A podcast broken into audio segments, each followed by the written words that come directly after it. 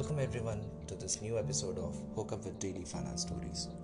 This is a podcast which will be available on different streaming platforms like Spotify, Google Podcast, as well as will also be uploaded on YouTube. The main objective of this podcast is to break down tough financial concepts and stories into simpler ones so that everyone would be able to understand it without using any terminologies or financial jargons which usually make these financial stories very tough to understand. Today's episode is regarding a very interesting topic that we all need to understand and is currently in talks as well. The topic that we are going to discuss is about bad banks, and bad banks is not the same as bad loans. We would discuss it all so that everyone would be able to understand it very easily. So, let's start off with the topic, guys. As most of you must be aware of these infamous names in India Nirav Modi, Vijay Mallya, and such, who have taken up uh, crores of rupees uh, loans from these banks and they haven't still paid back. These are creating a financial chaos for these banks.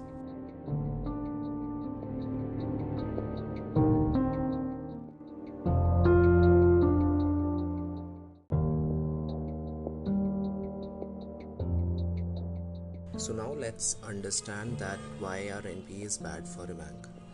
So basically, when these unpaid loans start piling up, the whole bank looks uh, suspect.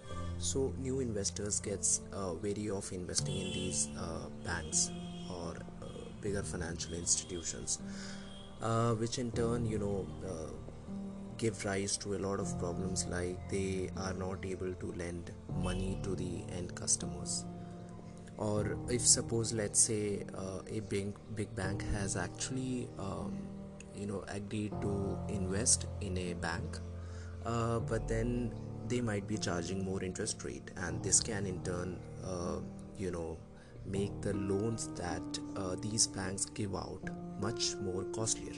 So what is the solution for it?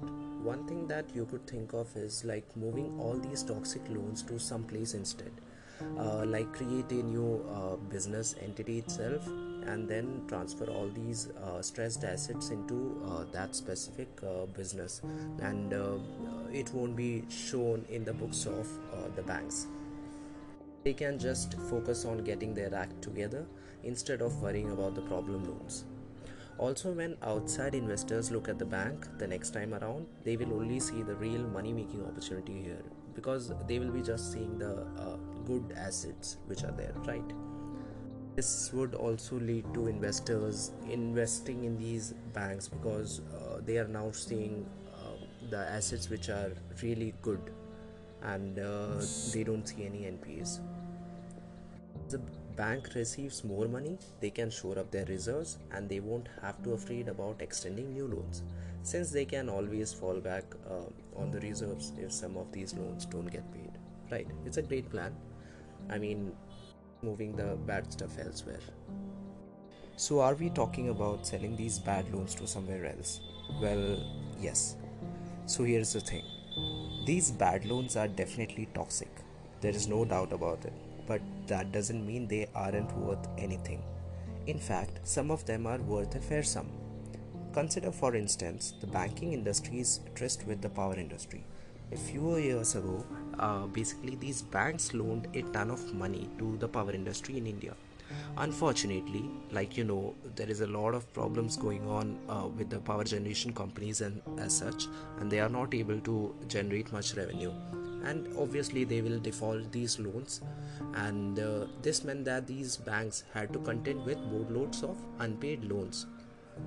And they had no idea what to do the only thing they could do was to sell these collateral backing the loan uh, that is the power stations. Unfortunately selling this stuff isn't easy especially considering it's not something banks do on a daily basis. But there are some institutions that will buy it off from you for a discount if they think they could spin it off and sell it to another investor and make some money in the process. Basically like a mediator they just uh, buy it and then uh, they sell it somewhere else. So uh, the benefit from this is that the banks don't have to hold these stressed assets with them and they can just sell it for a fair sum and get the money in the process. Right. It's a it's it's a whole good uh, thing to do.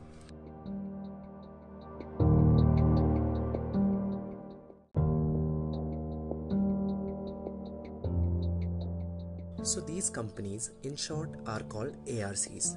ARCs means asset reconstruction companies. Uh, so they, they did actually gain prominence, but then the bankers backed it off from the plan. Uh, that was because they were asking for the stressed assets on very low prices and also they needed some steep discounts which the bankers couldn't afford. So if you can't sell it to ARCs, who do you sell it to? Well, you sell it to a bad bank. That is the whole topic of our conversation. And unlike private companies that are looking to buy these assets at throwaway prices, the bad bank will likely be owned by a group that also includes the government, apart from the private investors and the banks themselves. And this distinction is very important. Because, unlike standalone private institutions, the Government of India isn't necessarily looking to turn a profit here. Instead, it's looking to clean up the banking system and fix this problem once and for all. They actually know that the banking system uh, has a lot of problems in India, so obviously the government would not be looking for profit maximization over here like uh, asset reconstruction companies did. And banks won't have much to complain either, since they will also share a part of the spoils if the toxic assets are sold at a higher valuation sometime in the future.